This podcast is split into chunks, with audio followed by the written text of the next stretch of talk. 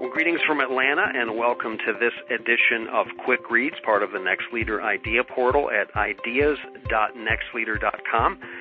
I'm Steve Moore, and it's my privilege to serve the Association for Biblical Higher Education as Executive Director of Next Leader.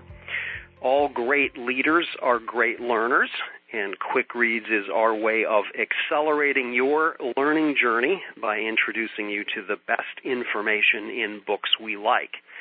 That includes a brief summary of the book, followed by the best chapter, the best quotes, the best illustration, the best idea, and the best takeaway. And whenever possible, we like to add a conversation with the author. In today's edition of Quick Reads, I'm pleased to speak with Sheila Heen about the book she co-authored with Douglas Stone.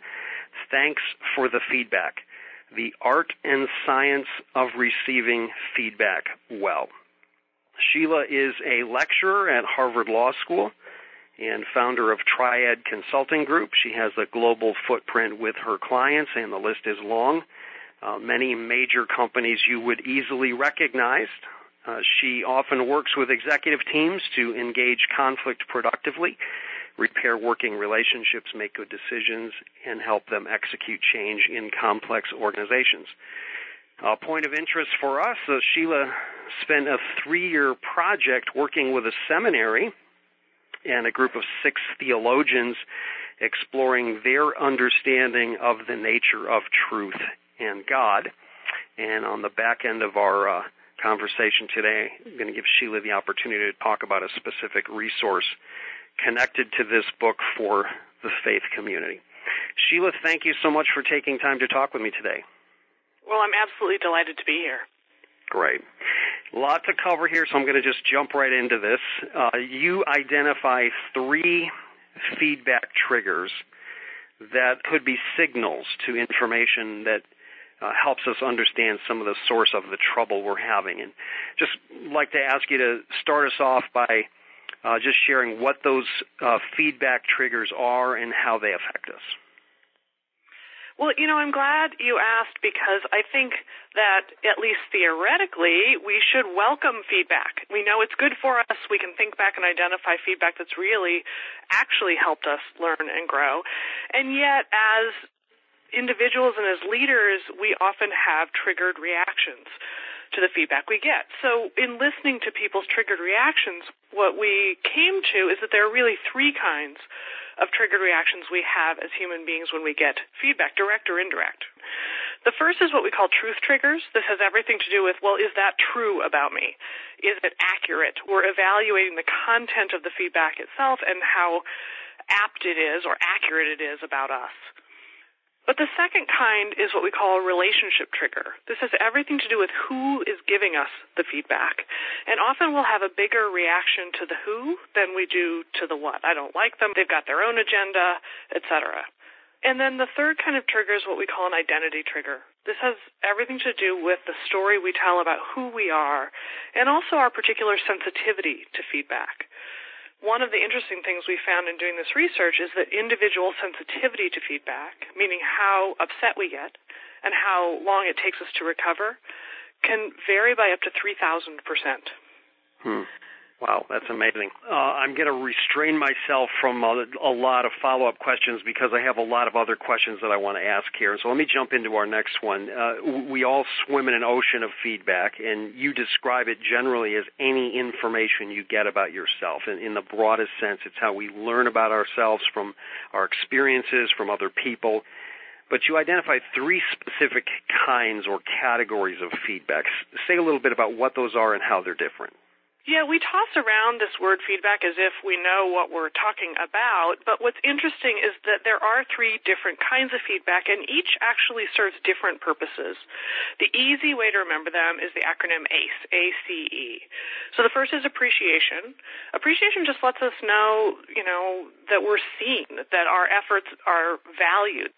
And often when people say, I wish I got more feedback, what they really mean is, I wish somebody noticed all mm-hmm. that I'm doing. The second is coaching. Coaching is anything aimed at trying to help you get better at something, be more effective, efficient, um, improve your skills or your knowledge. So that's really the main engine for learning. But then there's the third kind, which is evaluation. Evaluation rates right? Ranks, assesses us, it judges us. And so evaluation is what we say is the most emotionally loud. We have the biggest reaction to it. And so often it can drown out the coaching that actually would help us improve. Now, it's not that evaluation necessarily is bad because we need it to know where we stand and what we should work on and what to expect. Um, however, it is the hardest for us to take, and it, it's the one that people usually say, you know what, I get plenty of evaluation in my life. What I really would like more of is more coaching and more appreciation. We actually need all three in order to learn and grow, just in different measures and at different times. Hmm. Uh, I found that framework extremely helpful, and it's guided me even in some of the most informal relationships in my family. Steve, I often think that uh, being underappreciated is synonymous with being married. Right? we each feel the other is underappreciating all that we're oh, doing. Oh, my. I really am glad you brought that up because what's interesting to me is that we get feedback in every aspect of our lives from everyone around us. So it affects the health of all of our relationships. Mm-hmm. Yeah, I actually read this book, uh, which I absolutely loved on vacation. I had a lot of time with my wife, and when I asked her in our conversation, are you coaching me right now or are you evaluating me right now? And she looked at me and said, what kind of a question is that for the conversation that we're having? And then we had a great conversation about your book and then she read it. Okay, let me jump oh, in back great. in here. One of my uh, favorite chapters is the the chapter four that deals with uh, see your blind spots. This is absolutely revolutionary information for anyone, and especially for leaders. You say a blind spot is something we don't see about ourselves that others do see.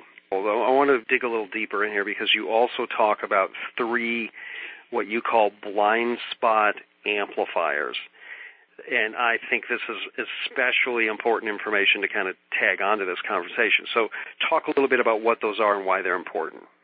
Yeah, when we take a look at why is it that this is a blind spot for us, or in what ways is that gap amplified, um, three things play a role. The first is what we call emotional math.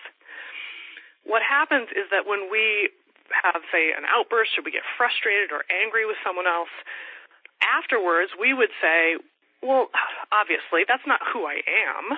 My anger is not who I am. That's like an exception to who I am. We subtract the emotion from the equation. The problem is that the person on the other side of that anger doubles it.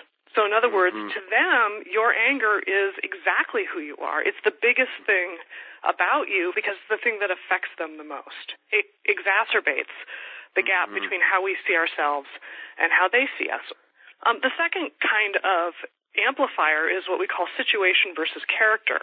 Often in those situations, we will attribute our emotional reaction to the situation. Well, it was just a tense situation. They attribute it to our character. It's who we are, and it's because of who we are that we behaved that way. And the third amplifier is this intention impact, which is that we expect that our good intentions by which we're judging ourselves should in some way erase or sanitize any bad impact. As soon as I explain to you that, oh, I didn't mean to offend you, I didn't mean to leave you out, then you shouldn't be left out. But of course, good intentions don't erase or sanitize a bad impact. Both can be true, and both are important to hold as equally important to deal with. Mm-hmm. Yeah, I want to jump into the next question here. Talk a little bit about the second score, what it is, and how to use it, why it's important. Yeah, I'm glad you asked this because this has made a big difference for me in my life. The idea behind the score, quote unquote, is that there are times where we get evaluation that's quite upsetting. It's disappointing, we're upset with ourselves, and it's easy to let that score or evaluation define who we are. And the idea here is actually what's more important is in this next phase, how are you going to respond to that? Are you going to use it as impetus to actually work on something that maybe needs work? Um, or are you going to say, well, I'm just not good at that? Um, if you really want to be good at that or need to be good at that as a leader, that first evaluation should actually be the causes you to really dig in and say, all right, here's something I really need to learn. And the second score is how you handle that first score, which is at the end of it, did you use it in the next phase as an impetus to actually improve Well, it's just so powerful to remember the part of this I control is how I respond, and I'm going to grade myself and get intentional about thinking it. Well, the thing that we left out of the discussion is it's not just things to learn, it's also loss. It's a divorce. It's mm. a death in your family. It's mm-hmm. it's handling losing your job. I don't have necessarily control about what has happened, but I do have some control about what help I get so that I handle it well. We're not just talking about skills.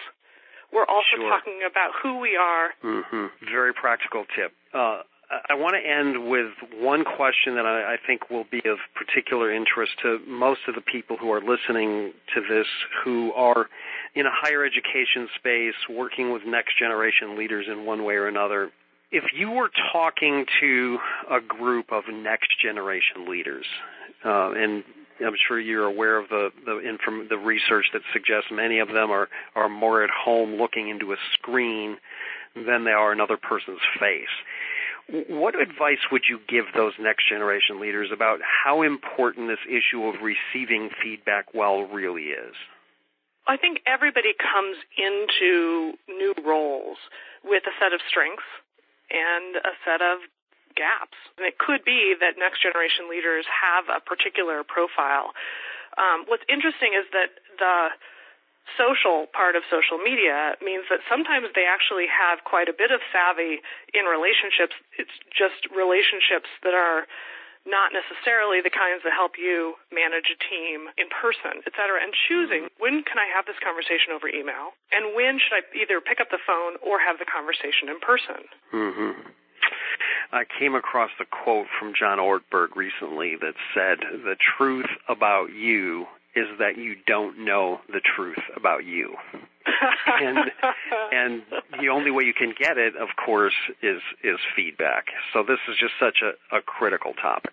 Before I let you go, uh, most of our audience comes from a, a faith-based community and would be interested to know uh, that you also released a study guide that uh, is kind of a companion to this book called "Thank God for the Feedback." Say a little bit more about your vision for how that can be used. Yeah. So when Doug Stone and I wrote Thanks for the Feedback, we were really writing it for a lay audience, a secular audience. Once we were finished, it occurred to me that the core tension around feedback, which is that all of us have a couple of core human needs to be to learn and grow, which is very satisfying and um, is a big piece of happiness in life, but also to be accepted and respected and loved the way we are now which creates this dilemma for us around feedback, that that core set of human needs are really reconciled in the Christian walk, that God accepts us just the way that we are now, but he also expects us to continue to learn and grow. And so I teamed up with a partner of mine named Elaine Lynn, and she and I went through and looked at what are the scriptural pieces that link to each of these chapters. And um, we created a small group Bible study that is a companion to the Thanks for the Feedback book that takes a look from a Christian perspective. How do we help each other process the feedback that we get and think about how is it that these practices and principles can help not just my personal and my professional growth, but also my spiritual growth? Mm. Well, uh, I don't mean this in a, a coy or silly way, but I, I have some feedback for you, and it's in the category of appreciation to say thank you for writing this book. Uh, I absolutely loved it. Uh, I I just digested it, then went back through it. Uh, then my wife went through it, and we talked about it. I've bought it as gifts for several people, uh, and I'm sure there's more to come. I just feel like this is such an incredibly powerful uh, topic, and you have addressed it in such a uh, an accessible, practical, readable way. The book again is Thanks for the Feedback: The Art and Science of Receiving Feedback Well. Encourage you to get a copy for yourself. Uh, after that, I'm sure you're going to think of some other people who could benefit from it highly recommend it. Sheila, thank you so much for taking time to, to talk with us today. Thank you so much for having me. It was such a pleasure. Thanks to all of you for listening. Uh, we'll be back with another quick reads for you soon.